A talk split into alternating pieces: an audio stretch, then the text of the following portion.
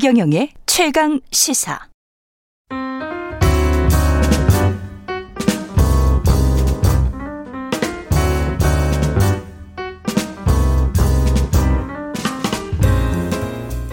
네, 더 나은 미래를 위해 오늘의 정책을 고민합니다. 김기식의 정책 이야기 식센스 김기식 더 미래연구소 소장 나와 계십니다. 안녕하십니까? 예, 안녕하세요. 예. 어제 더불어민주당 가상 가상자산 TF 첫 회의가 있었는데 네네. 이 법과 제도를 만들겠다 가상자산 이용자를 보호하기 네, 네, 위해서 네, 네, 네. 이 방침은 뭐 맞는 거죠. 예. 뭐 당이 음. 특히 국회의원들이야 입법하는 음. 게 주요 역할이니까 네. 그 가상 자산과 관련된 법과 제도를 정비하는 거는 당연히 필요하겠죠. 예. 근데 이제 지금은 그거는 급한 일은 아닌 것 같습니다. 아, 그거는 차분히. 논의해서 예. 어 그거는 9월 이후에 입법을 논의하면 될 것 같고요. 음. 지금 급한 거는 제도를 만드는 문제가 아니고 음. 9월 24일까지 대다수의 거래소가 이제 폐쇄되고 대다수의 작고인이 다 상장 폐지되는 상황에서 발생하는 피해를 어떻게 최소화시킬 거냐. 아. 또그 과정에서의 예. 불법 행위를 저지른 자들에 대해서 어떻게 단죄할 거냐라고 하는 가, 이 9월 24일까지 특검법 시행에 따른 거래소 폐쇄와 상장 폐지, 코인 상장 폐지에 따른 이 대책 이게 훨씬 더 중요한 것 같고요. 예. 그거는 정말 금융위와 검찰, 경찰, 국세청 등 소위 사정기관이 지금은 중심이 돼야 된다 이런 겁니다. 예를 들어서 지금 거래소들이 그 이른바 자코인들을 중심으로 지금 상장 폐지를 쭉 해나가고 있지 않습니까? 예. 이런 의문을 가져봐요. 자기들이 은행 심사를 통과를 하려고 하다 보니까 자기들이 봐도 문제가 있으니까 지금 잡코인들을 폐쇄하고 있는 거 아닙니까? 상장 예. 폐지하고 있는 거 아닙니까? 음. 자기들이 봐도 문제인 거를 지금까지 상장시켜서 거래시켜 가지고 수수료 챙겨온 거잖아요. 그 중에는 스스로 발행한 코인도 있을 거고 네. 또 명백히 사기성 코인도 있을 거고 음. 이런 거 아니겠습니까? 그러니까 네. 어떻게 보면 거래소를 운영하고 있는 사람들이 스스로 상장시켰던 코인에 문제가 있다라고 지금 고백하고 있는 상황이잖아요. 음. 저는 이 과정에서 다양한 불법과 사기 이런 이런 행위들이 이- 이 가상화폐 시장에 있었기 때문에 음. 이건 명백히 검경의 최고의 전문가 수사력을 투입해서 음. 어, 수사를 통해서 이 불법 행위와 관련된 부분에서는 명확히 단죄를 해줘야 예. 한다. 저는 그렇게 보여지고요. 음. 그 다음에 이제 이거 상장이 폐지되고 거래소가 폐쇄됐을 때 거기에 이제 소위 예탁금을 맡겨놓은 전자지갑에 들어가 있는 돈이나 이런 이제 코- 코인 관련해서 먹고 튀는 일이 없, 없도록 음. 임시 조치라도 해야 되는 거죠. 예. 분명하게. 그래서 진짜 그냥 코인 가치가 뭐 빵원이 돼서 빈 깡통 계좌가 되는 게 아니라 먹고 튀는 바람에 에, 빵원이 되는 이런 분들은 가치가 빵원이 되면 억울하지만 어막 분하지만 모르게 이 어쩔 수 없지만 먹고 튀어버리면은 정부가 뭐 했냐라는 소리가 반드시 나오게 돼 있거든요. 그렇죠. 러니까 그래서 적어도 먹튀는 막을 수 있는 대책을 빨리 시급하게 만들어야 된다. 그래서 지금은 거래소와 코인 전반에 대해서 음. 아주 밀착된 모니터링을 해가면서 예. 어, 대책을 세워가야 된다. 그런 음. 점에서 보면 지금 법과 제도를 논할 때가 아니고 예. 사정기관을 중심으로 불법 행위를 엄단하고 어, 피해를 최소화시키는 조치가 더 우선한다. 이렇게 봅니다. 예. 정책 이야기 중에 또 요즘 재난지원금 이야기 안 할 수가 없으니까요. 네, 네, 네.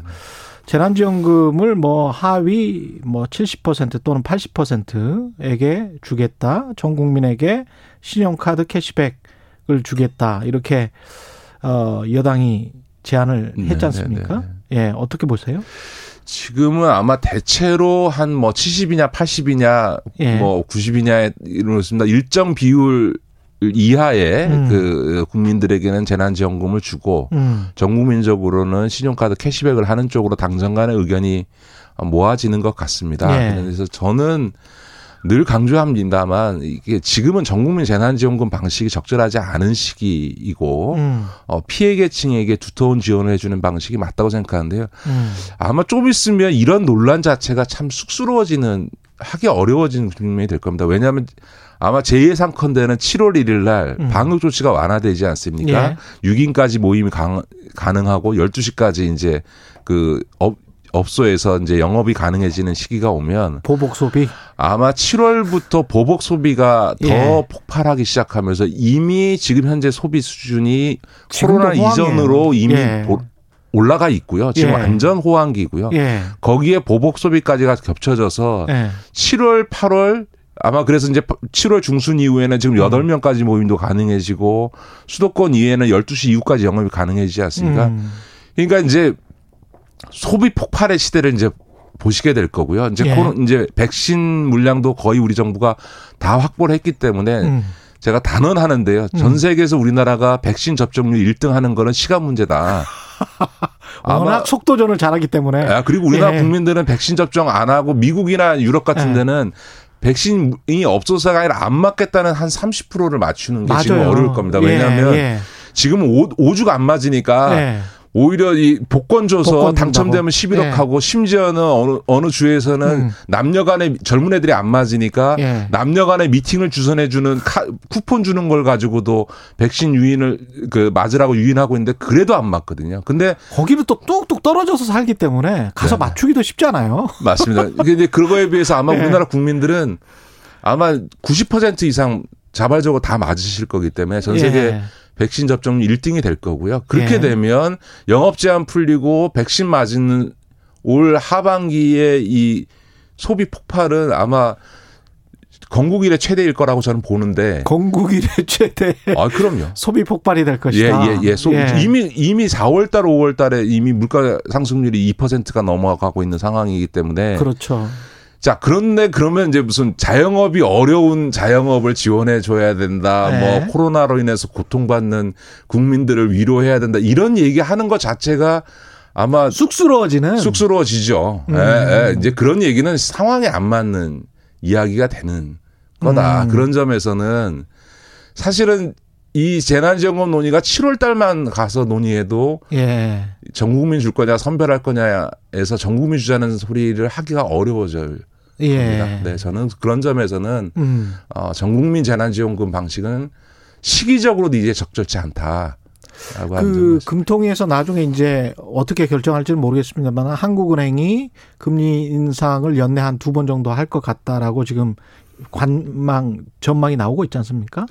그런 그- 상황에서 네네. 이제 재정 지원은 좀 하위층으로 두텁게 하자 이런 말씀이시지 않은 예, 그러니까 거잖아요. 이제 예. 금리 부분은 주식시장이나 자산시장 미치는 영향이 크니까 지난번에 예. 제가 미국 연준이 내년 초에는 금리 인상할 것 같다라고 예. 했더니 우리 최 기자가 그렇게 예. 빨리요? 저 왜냐하면 2020, 뭐 공식적으로는 본인들이 2023년 이렇게 얘기를 했는데. 저, 제 예상대로 지금 예. 그 금리 인상 시기를 땡겨서 예. 어, 내년쯤에는 할 걸로 지금 미국이 보이는데요.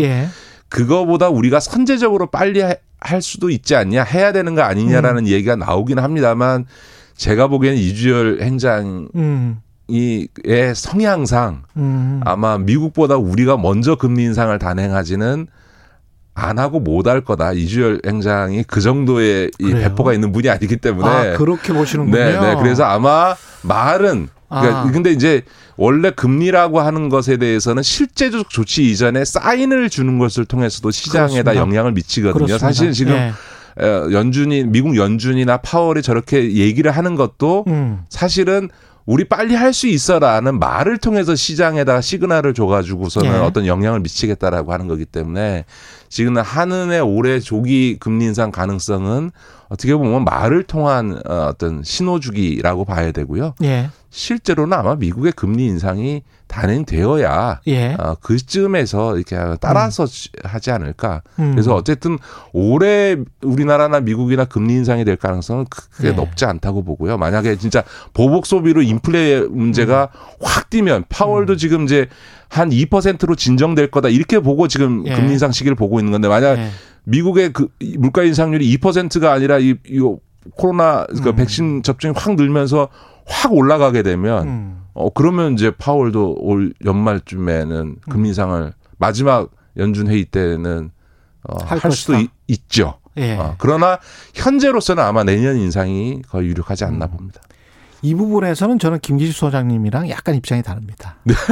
한국은행이 먼저 할 것이다. 올해. 네. 예. 나중에 이제 예, 올 연말에 한번 보죠.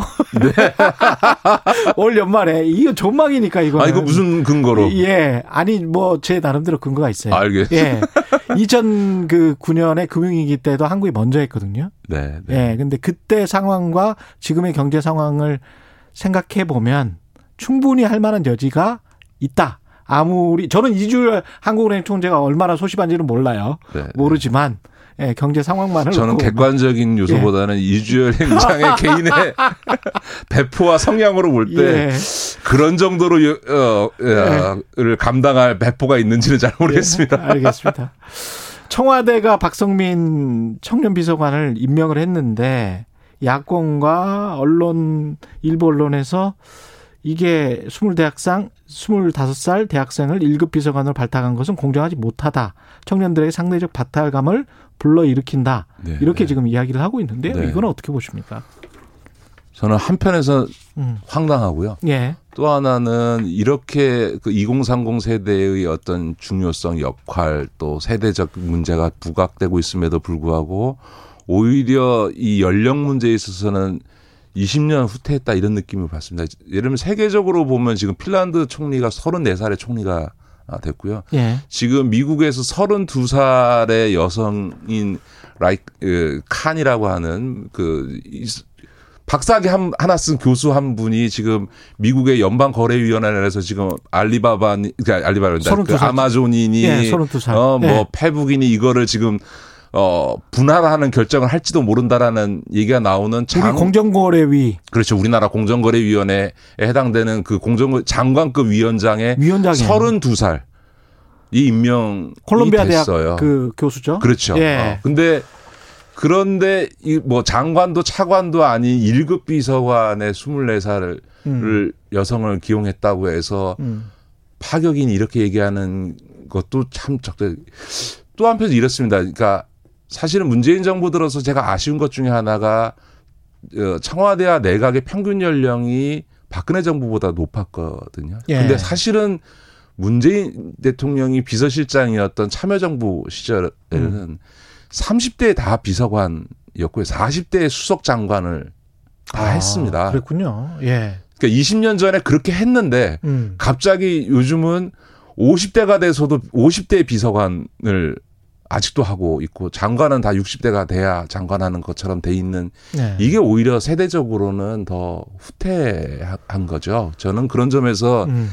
연령이 어떤 직급의 임용에 있어 논란이 되는 것 이거야말로 한국사의 특수성이죠. 그러니까 예. 제가 어느 칼럼에도 썼습니다만 대한민국에서 나이는 깡패 같아서 예. 어? 최고의 기득권이 나이가 되고 있는 거 아닙니까? 저는 음. 이런 문화는 좀 바뀌어야 된다. 저는 그렇게 봅니다. 아니 그리고 이 뭘 했냐라고 이제 이런 질문을 하기도 하는데 생각해 보면 이준석 지금 당 대표도 2011년에 한나라당 비상대책위원이 될 때 아무것도 안 하고 그냥 발탁됐거든요. 아니 그 이, 런 거죠. 그냥 네, 발탁은 됐어요. 그때 맞습니다. 그때 무슨 어떤 업적이 이 20살 청년에게 무슨 엄청난 업적을 바랄 수는 없는 거 아닙니까 우리가? 아니 오히려 거꾸로 생각해야 됩니다. 예. 예를 들어서 경험이 있는 사람을 에게 어떤 자리를 줘야 된다고 하면 예. 다 50대가 다 해야죠. 근데 거꾸로 경험 많은 걸로 따져서 지금 예를 들어서 어 50대를 청년 비서관이라고 임명하면 뭐라 그러겠어요. 무슨 꼰대 세대가 청년 정책 만드냐. 지금 음. 어 마- 많이 일부 네티즌들에서 그런 얘기가 나온다는데 아니 그 5급 사무관 시험 봐서 들어가도 1급 되는데 30년 걸린다. 음. 그러면 이제 30년 걸려서 1급 되는 음, 걸로 얘기하면 다 50대 되는 거거든요. 예. 그래서 지금 50대를 그럼 청년 비서관 시키란 말이냐라고 예. 하는 점에서 적절치 않은데 무엇보다 경험을 갖고 얘기하면 안 되는 게요. 예. 기회를 줘야 경험할 거 아닙니까? 아니 뭐 예. 때문에 안 되고 뭐 때문에 나이 어려서 안 되고 이러면 예. 경험할 기회를 안 주는데 무슨 음. 수로 경험을 해서 국정을 운영하겠어요? 오바마 대통령이 당선됐을 때 우리나라 연설기획비서관에 해당되는 그 speechwriter가 예. 28살이었습니다. 28세. 전 세계를 움직이는 그 미국 대통령의 모든 연설을 담당하는 와. 어, 비서관이 28살이었습니다. 대통령 선거 기간부터 시작하면 딱 지금 박성민 비서관 나이 때부터 시작해서 오바마 옆에 붙어서 대통령 후보의 말을 다 그 사람이 쓴 거거든요. 음. 그러니까 우리가 나이에 관련된 너무 고정관념이 있는 예. 거라고 저는 생각합니다. 예. 경험 모자랄 수 있고 실력이 모자랄 수 있지만 오히려 기회를 줘서 성장시켜야 되는 거고요. 더군다나 이게 무슨 국정을 안 해본 일을 하라는 게 아니라 청년 자신들의 문제인 청년 문제에 대해서 목소리를 내라. 그 목소리를 내서 소위 꼰대 세대들이 모르는 감성으로 정책을 만들 수 있게 반영해줘라. 이게 청년 비서관의 목소리거든요. 음. 다 목, 이, 목이란 말입니다. 그래서 네. 청년 비서관이 주택 정책이나 고용 정책을 다 만들고 입안하고 확정 짓는 권한이 있는 게 아니고 그런 걸 만드는 과정에서 동세대의 목소리를 반영하라고 임명한 자리가 만들고 임명한 자리가 청년 비서관이기 그렇죠. 때문에 예. 그런 점에 있어서는 음. 박선미 비서관은 그 역할을 하기에 충분한 경험과 어, 역량을 갖고 있다고 봐야죠. 예. 여기까지 하겠습니다. 말씀 감사하고요. 지금까지 김기식 더 미래연구소 소장이었습니다. 고맙습니다. 네, 고맙습니다. KBS 일라디오 최경영 최강시사 듣고 계신 지금 시각 8시 46분입니다.